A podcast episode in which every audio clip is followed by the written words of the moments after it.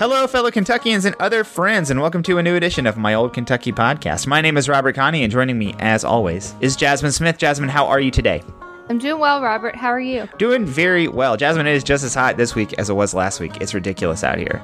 Yeah, I'm quarantined, so Yeah. Oh, yeah. Yeah. I've been out a lot. Yeah. Yeah. I heard about that. Some some bad news in, in your family, your household. So. uh, COVID has hit my house. It hasn't hit me. Yeah. Um, so you're but you're hiding out in your room just to try to avoid getting it. Yeah, that's that's tough. That's tough out there. Something that I know a lot of our listeners and a lot of our f- friends and family have have dealt with already. But yeah, tough tough stuff. Hopefully you're able to avoid it while uh, you know your husband uh, only experiences minor symptoms. So let's hope for that. Um, yeah. Yeah. So best of luck to you this week. We're glad that you're Thank able to talk to us though, so that's good. uh, we have Pam Dossett on the show this week. She is a candidate in the 8th District in Western Kentucky. She's from Hopkinsville.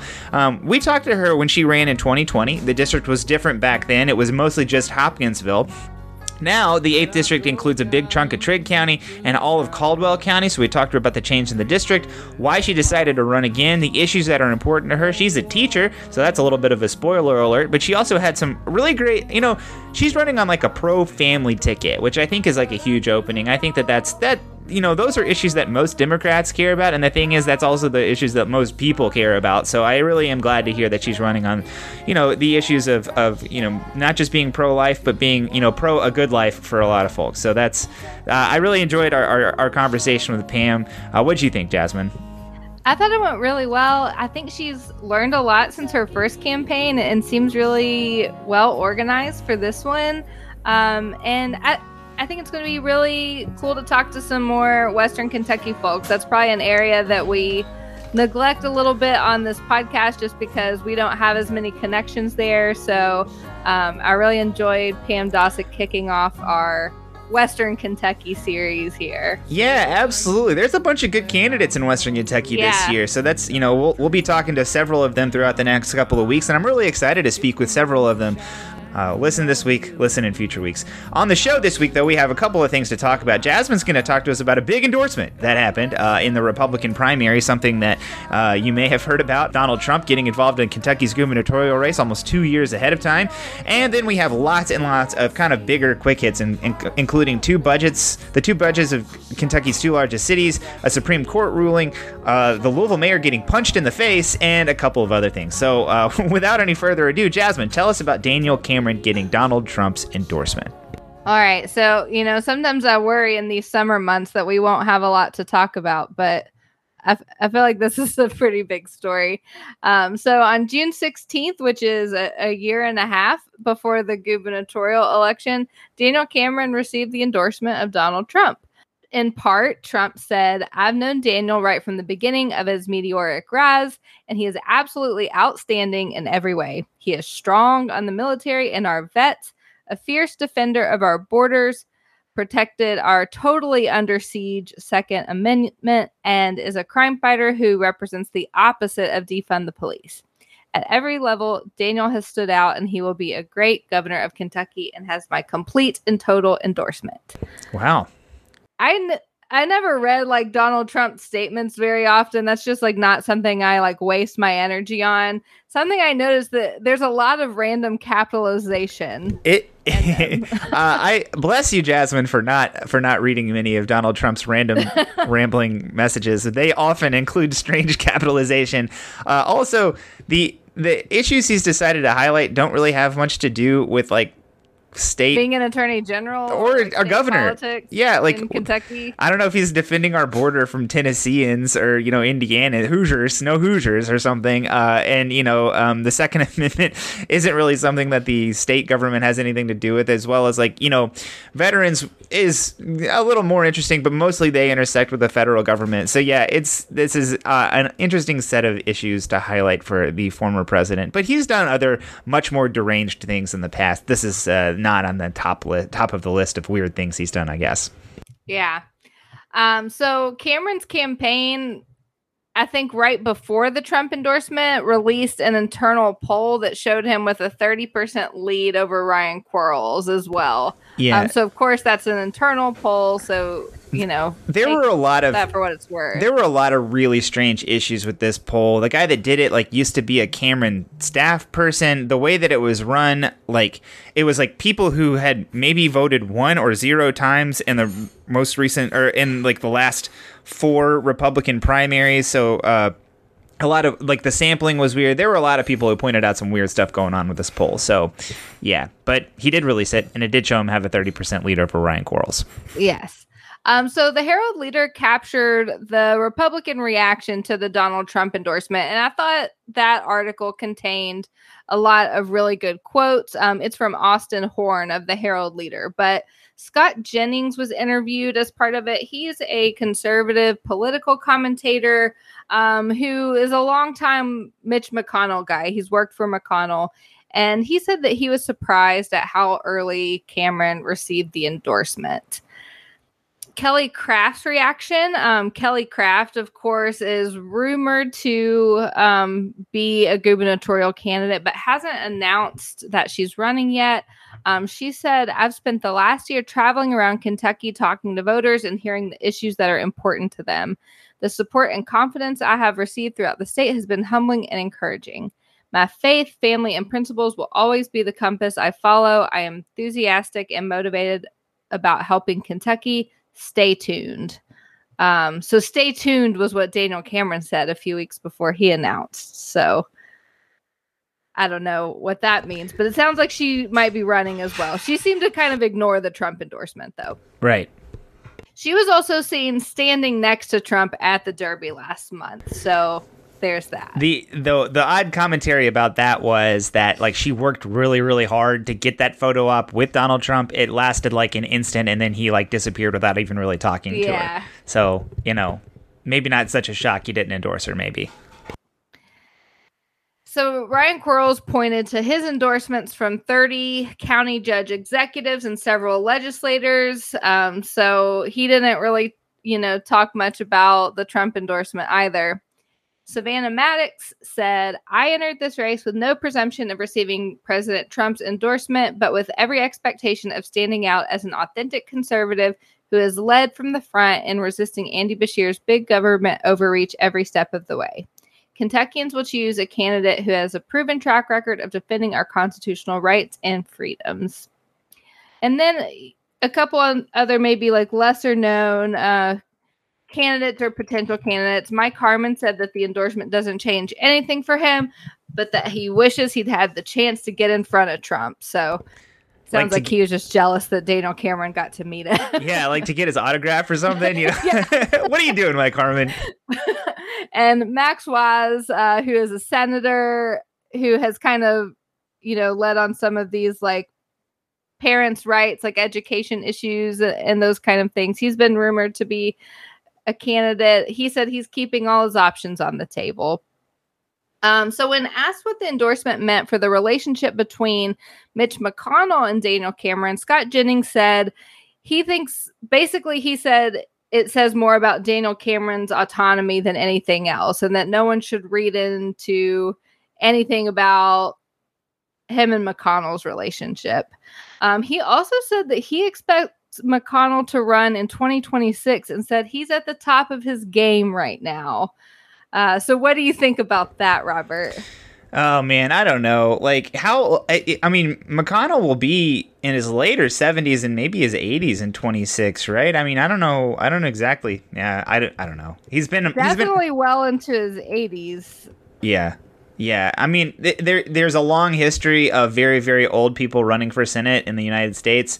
Um, the way that the legislature works on the federal level is like seniority is really rewarded. So like it's bad for you to lose your position. Like it's and start all over. Like so we do like reward people for continuing to run. So you know i wouldn't be shocked by it. Uh it would be pretty disappointing. I mean i don't think that it would be very difficult. I, I don't know what who knows what politics will look like in 2026, but I wouldn't be shocked if he runs. I, I don't. I think Scott Jennings will say anything to like kiss up to Mitch McConnell though, so I don't think he actually knows anything about it. So Mitch McConnell is 80 right now. Yeah, so he'd be 86. So he'll be 84. 84. Yeah. in 2026. The oldest sitting senator, I think, is Dianne Feinstein, and she's 88. Is Chuck So- Grassley? Chuck Grassley might be older than than her. I'm not sure. There, there's a lot of old folks in the Senate. Gerontocracy is what I we think have. I think they're the same age actually. Her Gotcha. birthday may be before his, Okay, but they're okay. they're both 88. So um, McConnell would would be right up there with him with them if he if he serves a full term in 2026. Um, so the last person who was quoted in that article was Andrew Cooperrider, who was um, a Liberty candidate. He his his claim to fame was um, defying Beshear's COVID orders at his coffee shop, and then he ran for Senate against Donald Douglas. And he had quotes in that Herald Leader, Leader article and said that he's considering running for state treasurer. I think that's a good fit for him. I mean, uh, we've talked a lot about like the liberty versus traditional split in the Republican Party that's kind of going on right now. Um, and, and, you know, the next kind of step for that to take is how it plays out in the Republican primary for these state level offices. And I think you will see some of those things happen. It'll be interesting to see how those things all get divided up. But I mean, you know, it doesn't take a lot to be the state treasurer. Uh, Andrew Cooperrider uh, owns a business. I don't know what else he does. So, I mean, you know, if he wants to get in politics, there's a long and storied path of like people running for treasurer with the hopes of being able to do something better later. Mm-hmm. My question after the Trump endorsement, Robert, is who do you think is the most disappointed about Daniel Cameron getting the endorsement? For me, that's probably going to be Kelly Craft because she, you know, is of the people running, she was in the Trump administration. I mean, she worked at the UN as an Mhm. ambassador and, like, you know, was likely, you know, working very closely with the actual Trump administration. I, I mean, not only is it he endorsed somebody else, but it's like kind of a slap in the face because you're working with this person and he didn't even endorse you. So that's that's really really bad for her. I mean, I think that that was kind of what she was really banking on to be able to make a splash. If she does get in, she's going to have to to increase her name recognition very quickly. Getting the Trump endorsement's a huge way to do that, and obviously that's not on the table anymore. I think that's probably right. I think that Savannah Maddox would be a close second, though, because I mean she fits into the the Trumpy Republican, I think, and so I would think not having that endorsement would be pretty disappointing. so I have I I- so I have kind of you know I don't I don't know I I pay attention to politics pretty closely on the federal and the state level. I'm kind of getting a sense that there is like an emerging like Trumpy but not Trump going like going past Trump movement in the Republican Party, and I think Savannah Maddox is like kind of an important figure in that whole movement. I wouldn't be surprised, especially since 2023 will be very close to 2024 and the Republican primary for president will be well underway before the Kentucky primary, that Savannah Maddox might court the Ron DeSantis endorsement uh, at the time. He will probably be running against donald trump for the republican nomination. And i you know i think that you know there is a specific type of person who really likes savannah maddox and really likes ron desantis as well. I i, I think that they're kind of similar political figures and that they're very very trumpy but in some ways they go beyond him while maybe not being as like unhinged. Uh so you know i i don't know. For her i think that yeah it would be disappointing. Obviously she wants it. Obviously that's a political figure that's very close to her. Um but yeah i i don't know. I don't know. What do you think about that I definitely think you're right that there is like a wing of conservative that is, is maybe beyond Trump. But I think as far as voters go, I think a lot of those voters who might vote for Savannah Maddox might also be big Trump fans too. oh they're all big just Trump like fans. your average right, just like your average liberty conservative voter. Yeah. And so I would think she would have wanted that endorsement. Um, but I, I do think you're right that the most disappointed has to be Kelly Craft. yeah Um, so then my next question is Do you think that Kelly Craft uh, will run for governor?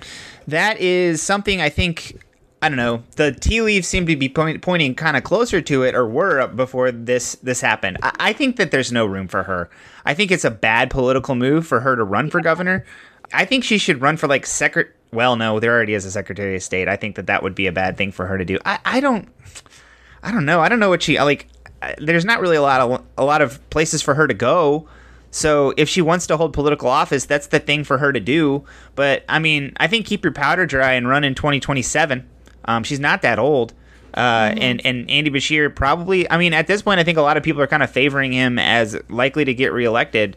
Um, so if you're Kelly Kelly Craft, like cheer for Beshear to win and then run in 2027. I think that that's the best best kind of case for her.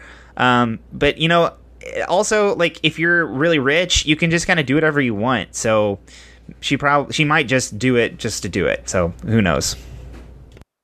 Yeah. I've always thought that she was definitely going to run. When she says stay tuned, I think that means she's running for something. I don't know if it's governor, but then when you look at the other state offices, I agree. I, am not sure where there's room for her, but maybe treasurer. There, Allison Ball is rumored to be running for Mike Harmon's auditor spot. Um, you know, she could challenge potentially Andrew Cooperrider um, as a more moderate Republican candidate for treasurer. Uh, so maybe that's an option, but I, I, I do think she wants to run for something in 2023. But I, I do think you're right. I just don't think that there's room for her. Yeah, bring back the yeah. old railroad commission seats. Uh, she could run for those or something. Like I don't know. What, one thing I did want to say about this, Jasmine, is I do think that this is a huge coup for Daniel Cameron. Like I think. Yeah, that, that well, that was my next question, okay. Robert. so go ahead. Yeah, I, I do think it's like a huge deal for Daniel Cameron. I, I had been like really all in and thinking like this is Ryan Quarles, like it's going to be a layup for Ryan Quarles. I just don't see how how Daniel Cameron can really, you know, uh, beat Ryan Quarles in this race because he's so much well networked, uh, more well networked in Republican circles in Kentucky. I mean, Daniel Cameron kind of splashed onto the scene, uh, you know, this term because of his closeness with Mitch McConnell. Uh, that's the network he seems to be the most closely associated with. It seems like that there's some sort of weird fallout going on there. Um, that was kind of what I read in in between the lines of what Scott Jennings was saying there. Um, but yes, I think that this is huge for Daniel Cameron in saying that like he he is his own guy. He can get this endorsement. He he's running a really serious campaign. That's a, that's a huge deal. Yeah, I think it is a really big deal for Daniel Cameron. And I, I think maybe when we talked about the Republican field, maybe I underestimated Daniel Cameron and, and didn't think enough about the name recognition that he already had among Republicans because of, you know, how he treated the Breonna Taylor case and, and things like that. And so I think it's a, a pretty big deal for him. You know, I, I think we we do live in a state uh, where Trump is still really popular, I think. Yeah.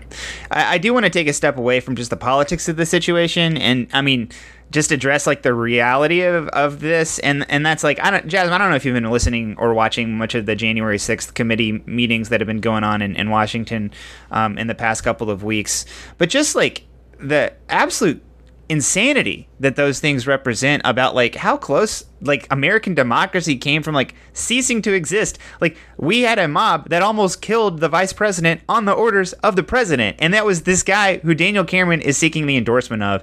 To me, it also plays into my opinion of Daniel Cameron as incredibly vapid and totally lacking in substance because this man, Donald Trump, is not serious. He's a scary person. The fact that you would want his endorsement to me is a signal that you are you're a bad you're a bad person. Like you're just not you're not a legitimate person. Now all of the Republicans wanted this mm, you know endorsement. Yeah, There's, I was gonna say I don't think any of these people would have shied away from that endorsement. Yeah, you're exactly right about that. But just like to to to just remember what we're talking about here, and that's like yeah. this guy that tried to form an insurrection. Like he, you know, he tried to overthrow the American government, and that's that's kind of what we're dealing with is like a field of Republican candidates that are falling over themselves to get that endorsement, which is scary uh, and also not good. Um, but you know, just want to make sure we mention that. Mm-hmm. Yeah. Well, big news for sure. Uh, that was what we wanted to talk about mostly, but there are several other things we did want to talk about. So, Jasmine, on Friday, Louisville Mayor Greg Fisher was punched at an event at 4th Street Live in Louisville. LMPD, the Louisville Metro Police Department, said that the mayor was fine. He resumed his normal duties on Monday, and they released a few very blurry photos of the alleged assailant a few hours later. And then on Tuesday, a 30 year old man was arrested and charged with fourth degree assault related to punching the mayor. There are a lot of questions about the mayor's security detail, which obviously was very lax at the incident. Uh, Craig Greenberg, the current Democratic mayoral nominee, tweeted his sympathies, and some of the national coverage of the punch drew a comparison between Fisher being punched and the shooting in Greenberg's office. We can't really say what the motivations were for the punch, uh, but to me, it seems like a stretch the mayor tried to kind of make light of it. He said he was like doing his Muhammad Ali impression and like made some jokes. One of them, he's they asked him why he did it, and he made a joke about bike lanes that I actually thought was pretty funny. Um, I don't know, Jasmine. I, you know, we we haven't been super kind to Greg Fisher throughout the past couple of years, but I think uh, we can be an anti-punching the mayor podcast. I don't know. What do you think? Bad idea to punch the mayor? Yeah, I, I'm not pro punching the mayor. Yeah, it's a kind of a wild story. I, I just like don't don't do that. That's bad. Don't do that. That just I, I I don't know. I don't know what that. What what what do you take away from all of this? Is it just like an incident that happened that we'll remember, or is it is it mean anything more than that? I don't think it means anything more than that. I mean, I do think there's a lot of dissatisfaction with Mayor Fisher, especially among like Black Louisvillians. Um, but I, I think this seems like a one-off situation. I will say, like, his bond was set at twenty-five thousand full cash, which I've never seen that as a bond for like a minor injury assault. So that's a really high bond. It was reduced to five thousand today or or yesterday, I think, but um, it sounds like they they are treating it really seriously. Yeah, I mean, it's it's bad to punch a public official like that. I, I understand why it would be a little bit different, but I mean, kind of w- the way that we treat pretrial incarceration and what the purpose of it is supposed to be is like to make sure that you show up at court. Like that's the idea.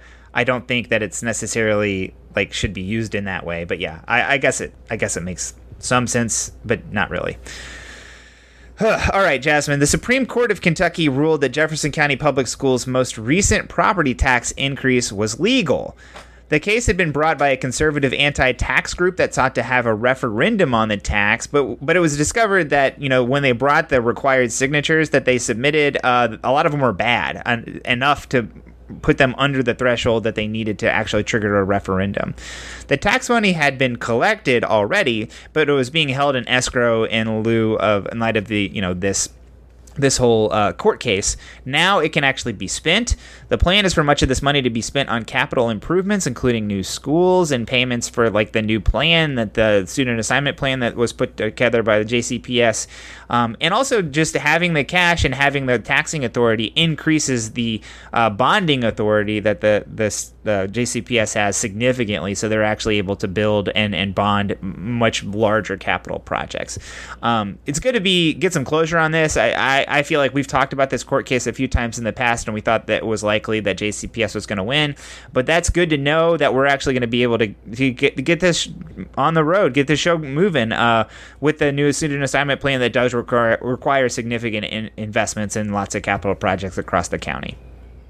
Yeah, I think in Louisville, the the newest high school was built in the late '60s or something like that. And Ballard so, High School, yeah, yeah, and so I think uh, this this tax money is much needed. Yeah, I, I just I don't think there's any plans to actually build any new high schools, but uh, yeah, that is true. Maybe improve some of them. Um, Okay, Lexington passed its $473 million budget. That's the largest budget in the city's history. We spoke about Mayor Linda Gorton's budget proposal, which was about 460 million. It appears that the LFUCG Council adopted her budget and added about $15 million to retain, quote, public safety employees, unquote, which that's police officers, but also a few other things. And also, they spent some of the money to increase the amount of paving that the city was going to do. Only two council members in, ended up voting no on the budget, and one of them was, was David Kloiber, who is Mayor Gorton's opponent in November. All right, moving, uh, you know, west on 64 just slightly. Louisville's budget cleared an important hurdle when the budget committee voted to advance the revised budget. It does make some changes to Mayor Fisher's budget, including more money for paving. Paving, popular thing to add by councils. Uh, the budget is 1.3 billion dollars currently. We're going to talk some more about it when it eventually passes the full Metro Council, whatever it is. So we'll talk about what differences and changes happen. But this is a key vote. The budget committee is the one that does all the interviews and talks to all these people and has to hustle down and, and you know take all these notes and figure out what's going on. Uh, really, they're the ones that do most of the legwork around the budget, so it's likely it's going to pass mostly in the way that it's it's been. Uh, advanced out of this committee. So big news uh, here, but not as big as Lexington, which passed their budget all the way through the council. Lastly, during the 2022 legislative session, the legislature passed a bill that gave Kentucky State University a large amount of money, $23 million, in order to plug a financial hole it found itself in after the resignation of its most recent president. We talked about this story a couple of times when we learned about all the bad news about the former president and uh, throughout the legislative session when the legislature was bail- uh, you know discussing bailing out KSU.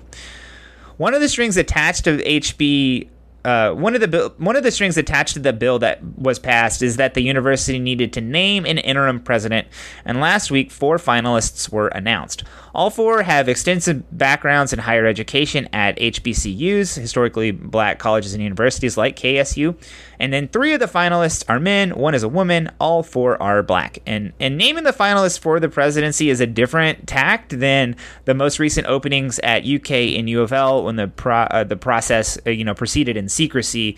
Um, it, to to um, you know some complaints from alumni and community groups. These are public public universities uh, with the searches for the president president advancing in secret. KSU taking a different path, making the names public so that people can see what they are. Um, Jasmine, I don't know if you took a look at the names, but uh, I mean, I don't know them, but there were four very impressive candidates um, that would, I think, make good presidents. So, you know, I don't know if that's what they're hoping to do, advance this interim president to the presidency eventually.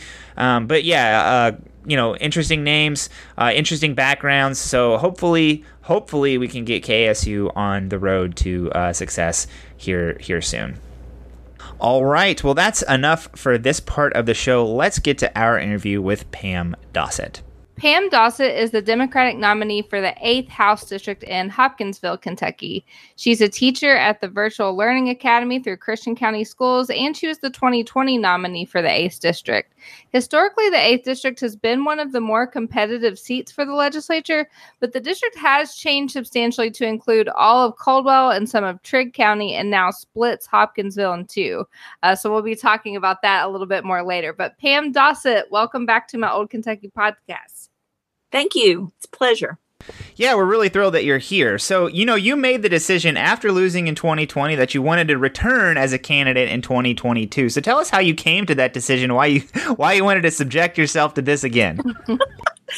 well, a couple of reasons. One, my numbers looked really good. You know, I didn't lose by that much and I won Christian County by 17 votes, which, you know, I'll take 17 votes all day long. That is that's great. So, um looking at that data, we decided this is doable, especially in a campaign without COVID restrictions.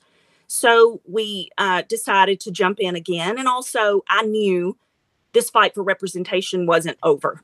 This, uh, the representative we have now um, votes according to party, doesn't really listen to voters. And I'm convinced that uh, people want someone who's going to listen who wants to hear their wants, their needs, their hopes, their dreams, and they will vote accordingly if they hear that message. I, I feel really strongly about that.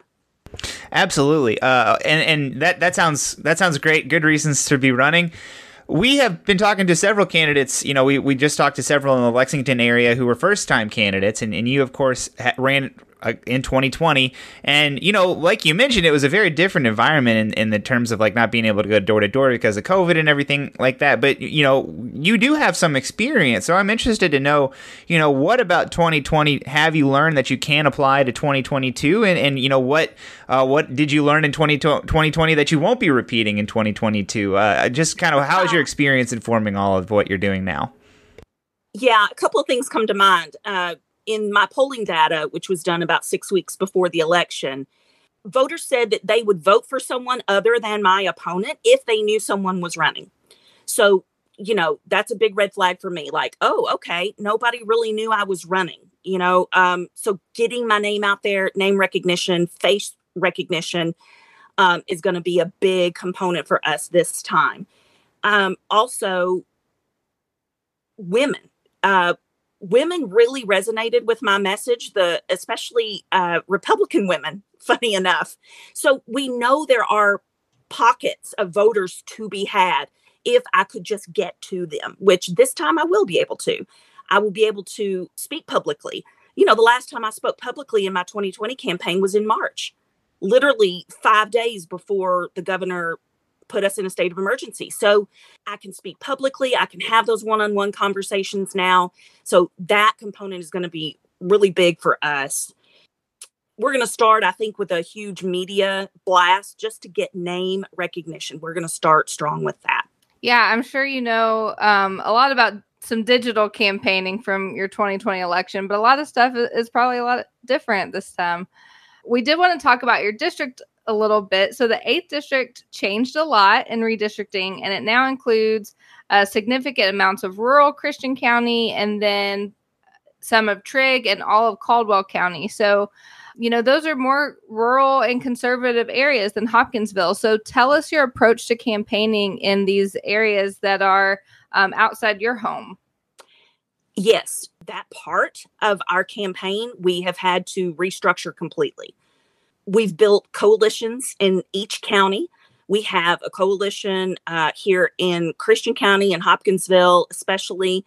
I have built a coalition in Trigg and built a coalition in Caldwell. So, really, it is like running three different campaigns. And, you know, you looking at a map, you think, oh, well, all those little cities, you know, they have a lot in common. There's Hopkinsville and Dawson and Princeton and Cadiz. And Crofton, you know, they're kind of make a little mm-hmm. circle on the map. But you could not find three counties with more different demographics, yeah, socioeconomic, uh, industry, it, it, the economy. It's just completely different, and the messaging. Uh, while I, you know, maintain a fundamental democratic approach as you know, as a Democrat, my messaging has to be different. Like for example, in Caldwell, um, six months later, they're still recovering from tornado damage, uh, both physically and mentally and emotionally. Um, a lot of people had to move from those communities. A lot of people are still dealing with FEMA, believe it or not. A lot of people are experiencing PTSD. You know, when it looks like a storm cloud is approaching, they have to go and stay at someone's house because of the fear and the terror.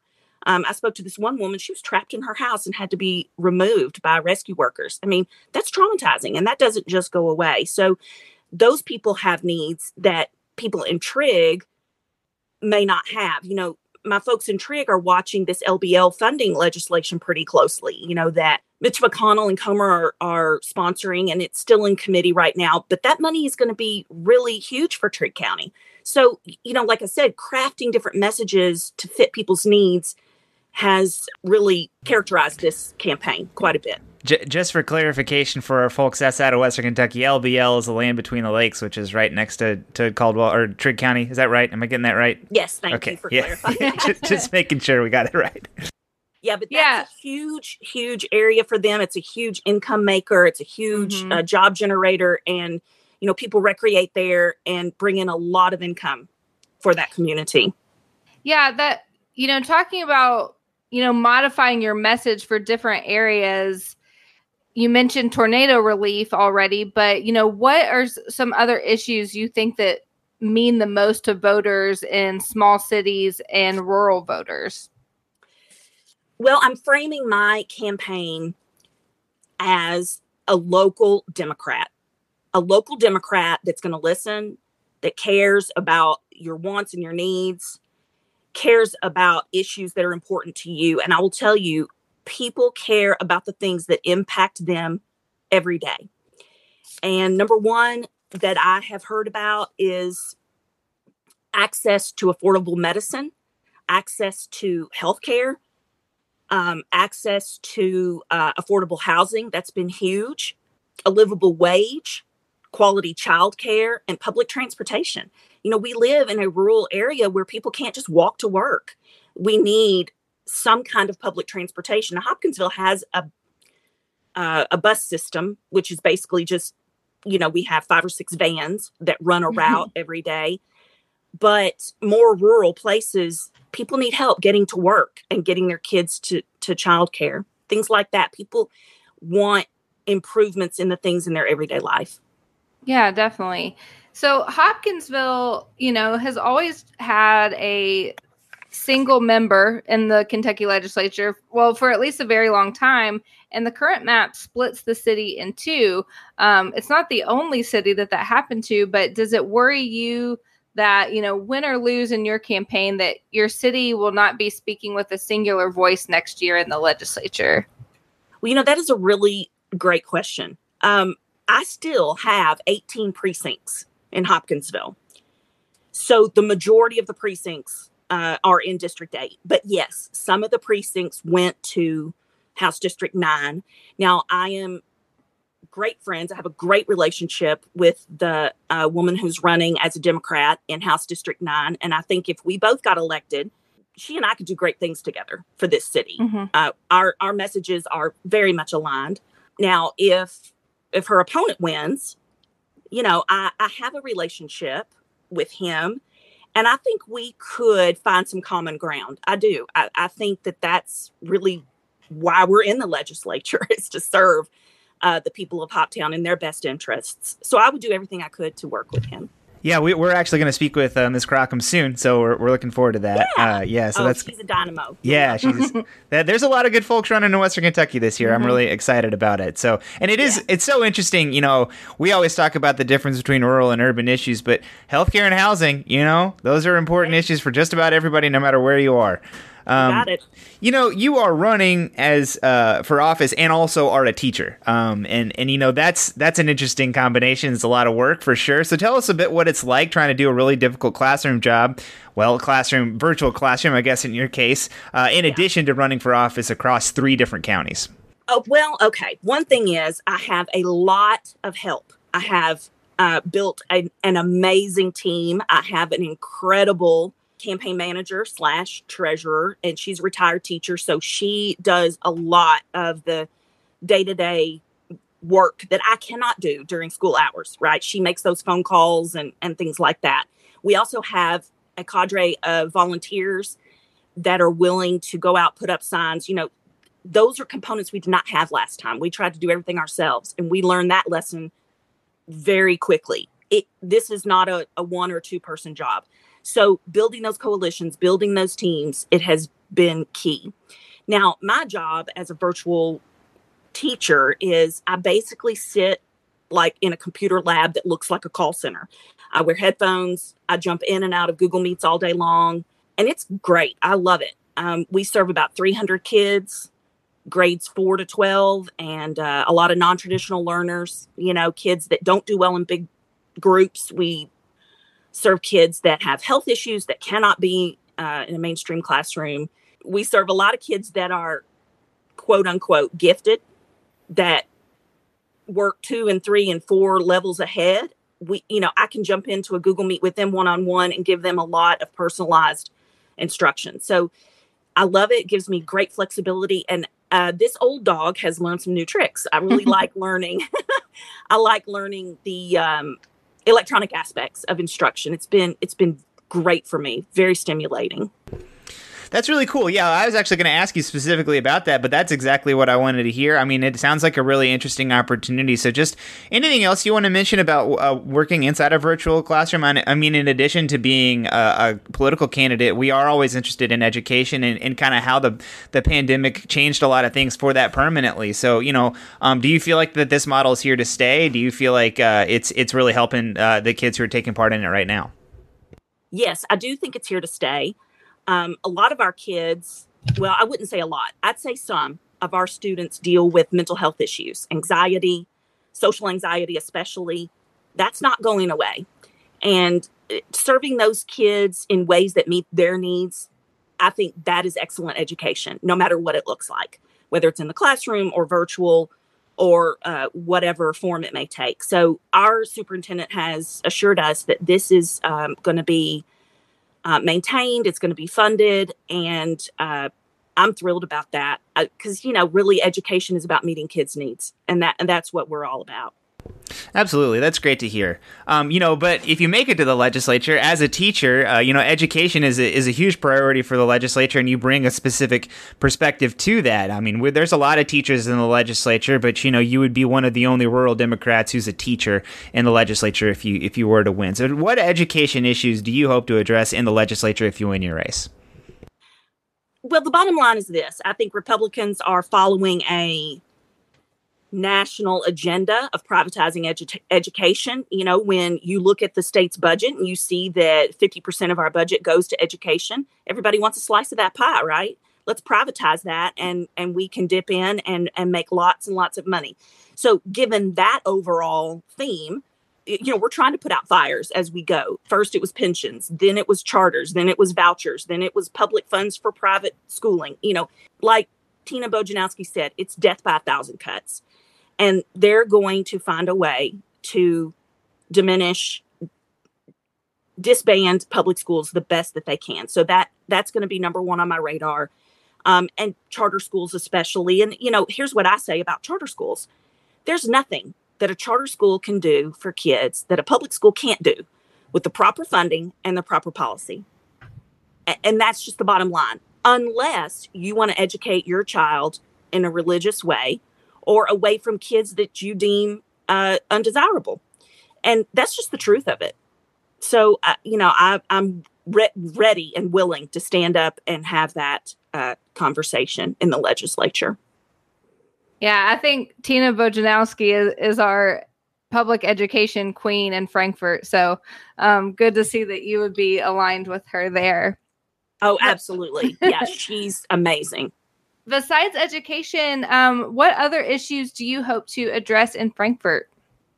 You know, if elected, I will be the first woman uh, to serve in this uh, district, and I'm really excited about that. I would be honored to hold that position and bring a voice to the legislature that we don't hear very often, and that is the needs of women and children. You know, my opponent likes to say right to life, but I say what about the right to a decent life? The group living in the number one level of poverty are babies, ages zero to 10. The next highest group are young women, ages 18 to 34. We rank number one in childhood abuse and neglect. We jail and incarcerate more women than almost anybody in the world. Kentucky does. We are putting our maternal health at risk and all of these data points that I've just mentioned disproportionately affect Black women and children and women and children of color.